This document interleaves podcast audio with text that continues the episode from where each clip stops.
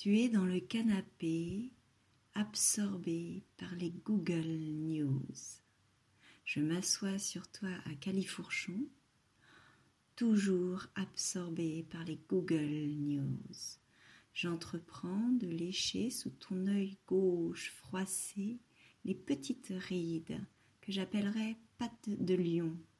Je lisse et je t'explique. Je ne fais que l'œil gauche, comme ça on verra si elle est un bon antiride, ma langue. Tes yeux restent rivés à l'écran. Alors, je demande. Et ta pip Est-ce qu'elle est froissée? Oh, miracle de la nature Tes yeux quittent l'écran et se lèvent sur moi.